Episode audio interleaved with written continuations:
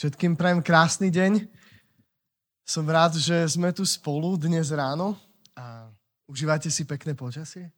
Super, že? To tak preberá k životu, mňa teda rozhodne. Ak Boh dá milosť, tak dnes pôjdem na bajk. Konečne. Dobre.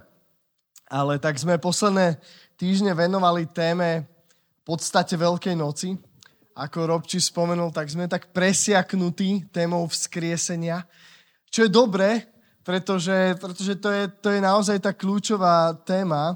Ukázali sme si aj posledné týždne, že ak Kristus nevstal z mŕtvych, ak len zomrel, čo by bolo že wow, šlachetné, chválihodné, že tak to nestačí, tak sme stále vo svojich hriechoch, tak sa píše v Biblii. Takže ak je to pre niekoho z vás prekvapením, to je realita. Pavol Apoštol hovorí, že ak totiž Kristus len zomrel, nevstal z mŕtvych, dokonca naša viera je úplne márna. Čo je, čo je smutné, hej? To by bolo smutné, kebyže len veríme, hráme sa tu na to, že jej, aké tu máme super veci, všetko, chválime pána, máme sa dobre, máme spoločenstvo, máme skvelých priateľov. Asi by to nebolo na zahodenie, ale tá najdôležitejšia vec by tomu chýbala. A to, že Kristus vstal z mŕtvych a to niečo mení na našom živote. A dnes nadviažem teda na tú tému z mŕtvych stania a budeme hovoriť o vodnom krste a o tom, že či je potrebný, o čo vlastne sa jedná. A neviem, či ste pokrstení, viete dať jeho, že kto z vás je pokrstený? Super, výborne. A nie je to len, len téma pre tých, ktorí nie sú pokrstení, ktorí možno akože sa zaujímajú o to, že, že á, čo vodný krst, mal by som, nemal by som, je to potrebné, nie je, akokoľvek. Je to téma pre všetkých. A, a možno sa pýtaš, čo má vlastne krst spoločne so zmrtvých vstaním. A to je veľmi dobrá otázka a skúsim na ňu dnes odpovedať a povenujeme sa tej téme. Takže krst samotný je v našej kultúre, tu v Slovensku, na Slovensku, asi silno zakorenený. Myslím, že že keď povieme slovo krst, tak bežne v spoločnosti to nejakým spôsobom zarezonuje pravdepodobne každému. Je síce pravda, že aj naša krajina sa sekularizuje, ale historicky je silno katolícka a v katolíckej církvi je veľmi významnou udalosťou sú krstiny, krst malých detí. Je to bežnou súčasťou praktikou do dnešnej doby a tak krst nie je neznámy pojem, ale jeho význam nám často uniká. Musím povedať, že, že je to žiaľ tak. A prvá zmienka o krste ako takom v Biblii je, ja mám vždy rád hľadať prvé zmienky na nejakú tému. Hej? Ja vám e, akože odporúčam vám, ak, ak chcete trošku ísť hlbšie a, a rozmýšľate nad nejakou problematikou, skúste nájsť prvú zmienku, to zvykne pomôcť. No tak prvá zmienka o krste, ako ho poznáme, je v Matúšovi 3. kapitole a a tam sa, tam sa píše následovne, že v tých dňoch vystúpil Jan Krstiteľ, ktorý hlásal v judskej púšti. Kajajte sa, inými slovami, činte pokánie, lebo sa priblížilo nebeské kráľovstvo. Hm, takže tu už Jan niečo akože formuje v ľuďoch, že ja, nebeské kráľovstvo sa priblížilo. Ja si viem predstaviť ten ošiel, že čo? Kedy? Stíham? Jan pozýva ľudí e, k tomu, aby e, sa aby činili pokánia. Hovorí, je to ten, o ktorom bolo povedané ústami proroka Izaiáša, hlas volajúceho na púšti, pripravte cestu pánovi, vyrovnajte mu chodníky. Ján mal odev z ťavej srsti a kožený opasok okolo bedier. Živil sa kobylkami a medom divých včiel. A vtedy je to inak super strava, že?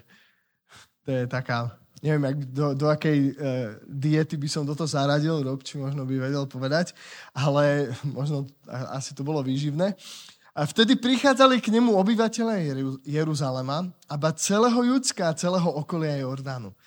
A túto to prichádza. Vyznávali svoje hriechy a on ich krstil v rieke Jordán. Takže tuto máme takú prvú zásadnú zmienku o krste, ako ho možno poznáme v našich kruhoch. A teda idem na to. Otázka, ako Jana Krstiteľo nápadlo niečo také?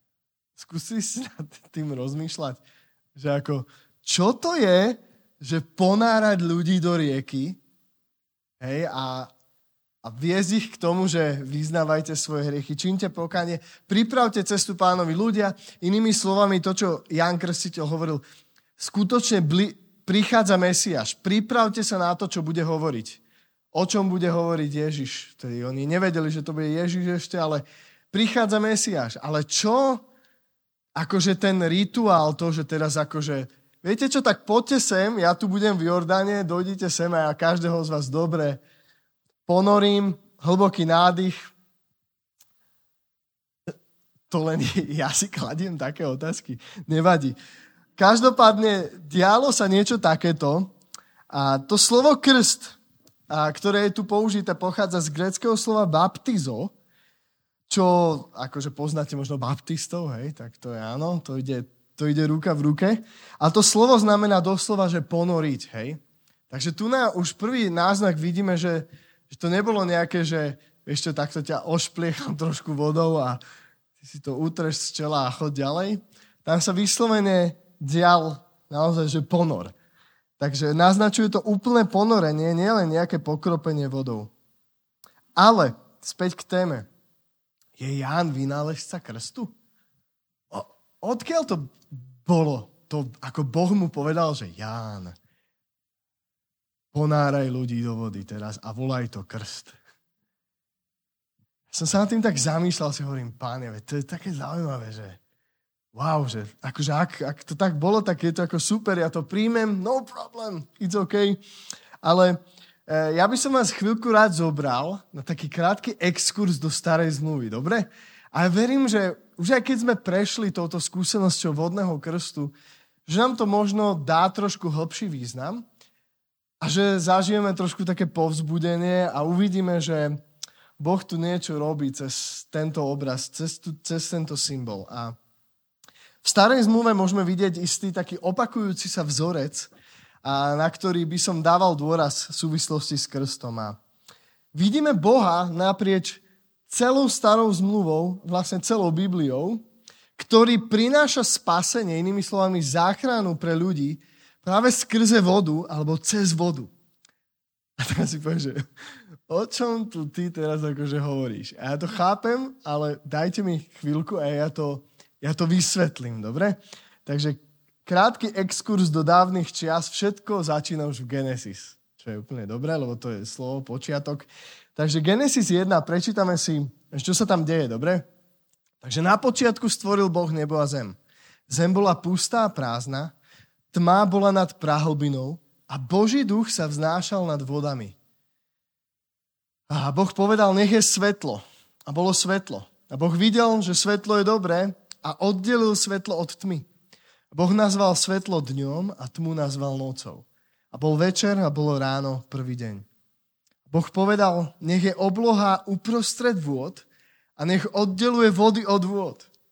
Boh utvoril oblohu a oddelil vody pod oblohou od vôd nad oblohou. A tak sa aj stalo. A Boh nazval oblohu nebom, bol večer a bolo ráno druhý deň. A Boh povedal, nech sa vody, ktoré sú pod nebom, nahromadia na jedno miesto a nech sa ukáže pevnina. A tak sa aj stalo. A Boh nazval pevninu zemou a nahromadené vody nazval morom. A Boh videl, že je to dobré. Toľko ku krstu. Ale pointa je táto. Boh v celej histórii tvorí a prináša poriadok a život tam, kde je chaos a prázdno. Vidíme to hneď od počiatku. Ja všimli ste si takú vec, že Boh stvoril nebo a zem, zem bola pustá, áno, tma bola nad prahlbinou a Boží duch sa vznášal nad vodami. A nikde máme nejakú zmienku, že by Boh tvoril vodu, hej, že... A to, to nie je téma dneška, to je len pre zaujímavosť, že ako to presne bolo, to je t- také, že vzbudzuje to veľa otázok, ale čo je skvelé, že Boh vždy tvorí, prináša poriadok a život tam, kde je chaos a prázdno. Vidíme tu na, ako Boh prichádza a oddeluje. Oddeluje svetlo od tmy. Robí rozdiel. Oddeluje vody od vôd. A to je také mysterium tiež, že čo, aké vody, že to akože nad bola nejaká voda kedysi. A? Je to pravdepodobné, kde je chaos a prázdno, tam prináša poriadok. A potom je tu pointa jedna, že oddeluje vodu od, šu, od súše. Vidíme, ako pevnina sa vynára z chaotickej vody. A Boh tak tvorí priestor pre život pre človeka. Ako keby ten priestor, hneď tu vidíme, že začína nejaký vzorec, priestor pre človeka, pre život, tvorí Boh tým, že oddeluje vodu od pevniny. Možno vám to ešte nedáva úplný zmysel, ale poďme ďalej. Delí sa to, že človek zhreší a prichádza hriech do sveta. Hriech prináša chaos a smrť znova. A v jednom bode je hriech tak veľmi rozmnožený, že Boh to, to je také, že lámajúce srdce, keď Boh povie, že lutujem, že som stvoril človeka. Chápete to? Boh normálne olutováva, že stvoril človeka a rozhodne sa, že zničí človeka vodou. Zničí to staré hriešne vodou. Zaplaví svet potopou. To staré hriešne má byť pochované vo vodách. Skrze vodu. A je tu jeden človek, ktorý našiel milosť v Božích očiach a volal sa Noach ho možno poznáte z detských príbehov o korábe, že? Je to tak, Noach našiel milosť a tu si niekedy mýlime to, že aha, čo urobil dobre. Nie, nič. On našiel milosť v Božích očiach. Nezaslúženú priazeň. A Boh si ho použil, aby postavil koráb. Takže podľa Božieho plánu a dizajnu Noach násmiech všetkým stavia koráb. A mimochodom, dovtedy ešte na zemi nepršalo. to, to niekedy si tak ne, nevšimneme v tom celom kontexte písma. Ale to bol prvýkrát, keď začalo pršať. Keď Noach dostával koráb. A to musel byť šok pre ľudí, že čo? Wow. Ale Noach je pos, poslušný Bohu a on a celá jeho rodina spolu so zvieratami, ten príbeh nejdeme rozoberať. Každopádne pointa je, že sú v korábe zachránení. A keď korab pristáva na vrchu Ararat a vody začínajú klesať, prestáva pršať, tak Noach robí také veci, že najprv vypustí krkavca, aby zistil, či už voda vyschla, hej? A ten krkavec sa vždy nejak vráti. No a potom robí jednu závažnú vec, on vypustia a posiela holubicu. A holubica je v celej Biblii symbolom Ducha Svetého. Hej. To si prosím zapamätajme, tento bod, lebo on bude veľmi dôležitý ešte neskôr. No a holubica sa vráti, nič. A píše sa, že holubica prišla náspäť, lebo nenašla, kde by mohla pristať, kde by mohla konečne akože spočinúť jej noha, hej, tak priletí náspäť. A potom sa stane počasie, že priletí náspäť a donesie olivový výhonok v, v zobáku a, a to bolo znamenie, že potopa skončila, že sa ukázala súž. A pointa celého príbehu je tá, že Noach a jeho rodina sú chránení, zachránení z chaotických vôd, potopy tam, kde bola smrť, sú prenesení cez tie vody do nového života, do nového začiatku. Dostali milosť od Boha. Začínam vidieť nejaký vzorec? Ideme ďalej, ideme k Mojžišovi. Mojžiš je sám ako dieťa zachránený z vody. z vody, keď ho keď, keď e, tam je rozkaz, aby zabili všetky deti proste o, o, izraelské, tak, tak jeho matka ho vloží do košíka, nechá ho vo viere plávať na rieke. A takto sa Mojžiš skrze vodu dostáva až do faraónovho domu. Neskôr je povolaný k tomu, aby vyviedol izraelský národ z otroctva v Egypte do zaslúbenej zeme. A tak Mojžiš po tých desiatich krutých ranách, z ktorej posledná bola smrť, vyvádza izraelský národ von do Egypta a vedie ich cez vody Červeného mora na cestu do zaslúbenej zeme. A tam vidíme masívny zázrak, kedy Boh rozdelil vody Červeného mora a izraelský národ prechádza po suši na druhú stranu. A vidíme tu znova opakujúci sa vzorec. Izraelský národ je vyslobodený z otroctva smrti cez vodu Červeného mora na cestu do zaslúbenej zeme.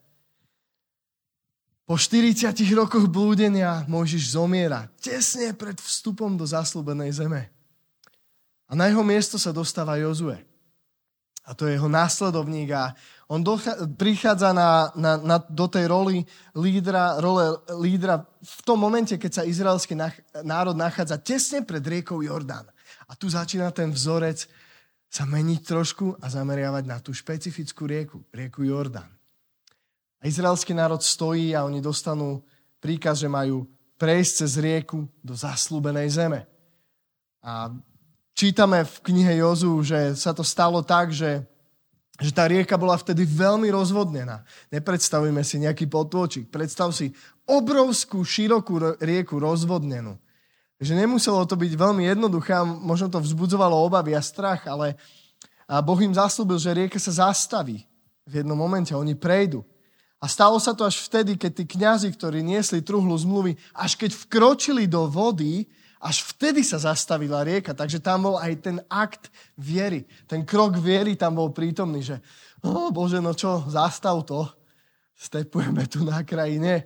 Oni najskôr vkročili do vody, potom sa rieka zastavila a izraelský národ prechádza znova cez vodu z púšte, ktorá je nevlúdna, málo vody, nikto z nás by nerad žil na púšti, tam, kde je doslova často smrť, do zaslúbenej zeme, kde je život.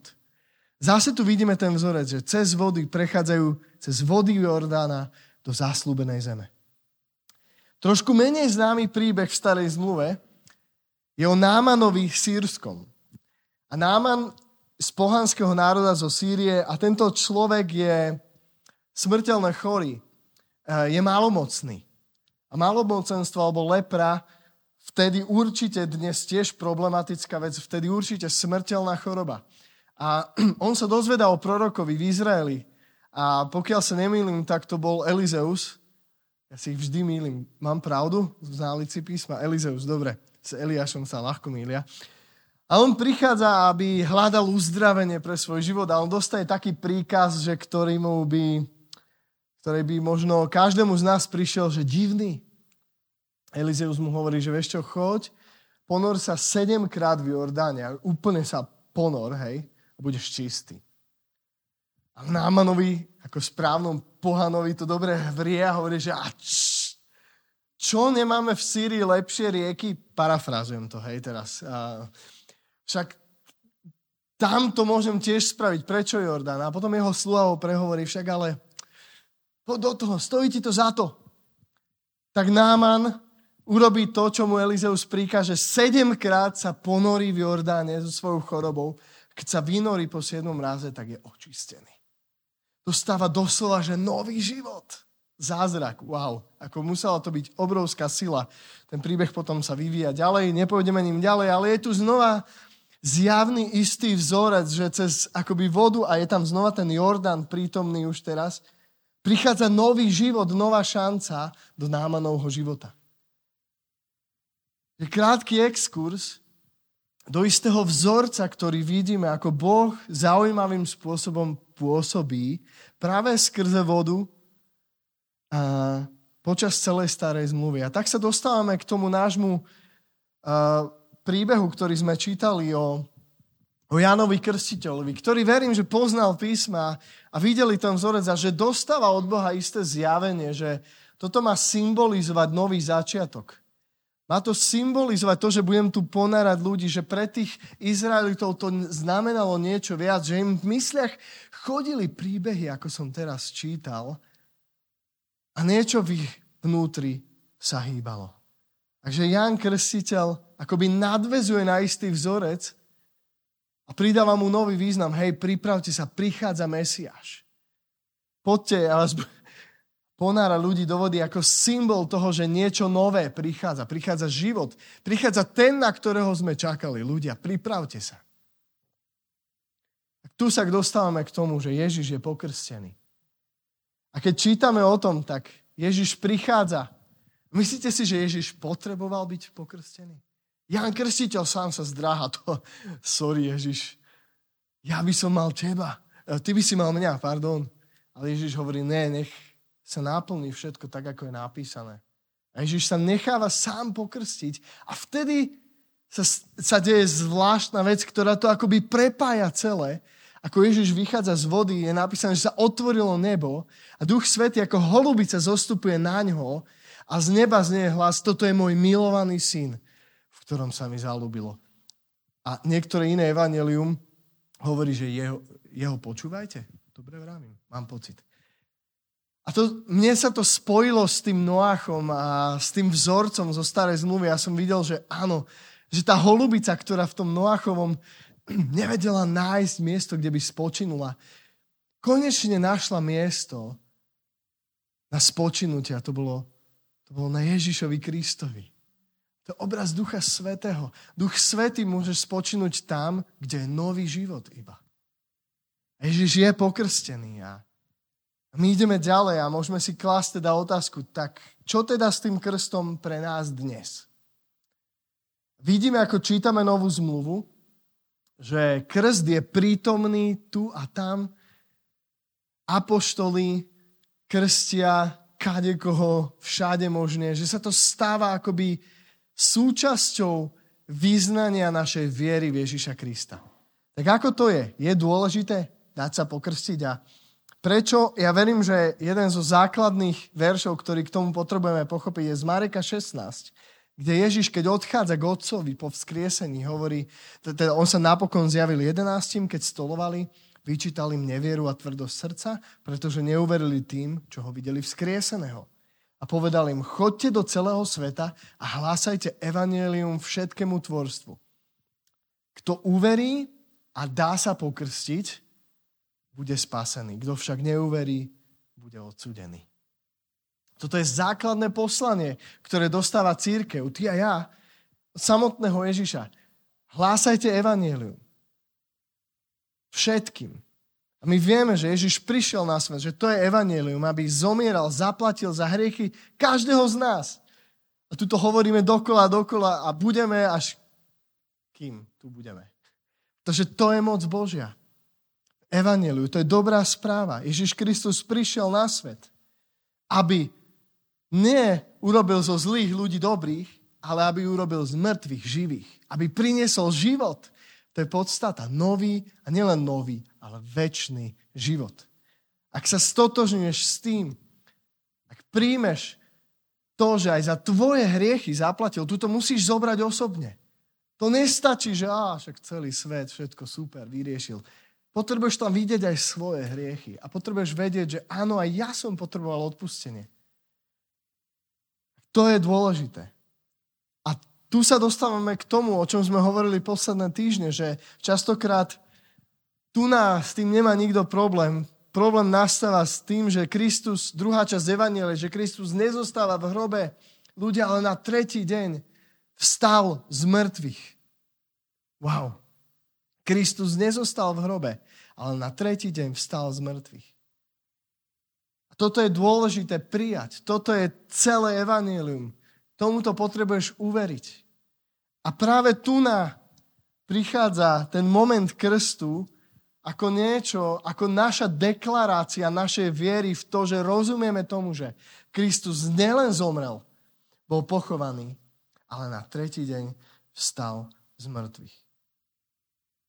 Je veľmi dôležité, aby naša viera bola úplne celistvá, aby, aby vzkriesený Kristus bol súčasťou našej viery, aby sme s ním kráčali v novote života. Vodný krst je, verím, že fyzickým vyjadrením tej duchovnej pravdy a nielen nejaký obraz, ale že je v ňom istá moc Božia, ktorú môžeme zažívať, keď sme poslušní Kristovmu volaniu a dáme sa pokrstiť ako význanie našej viery.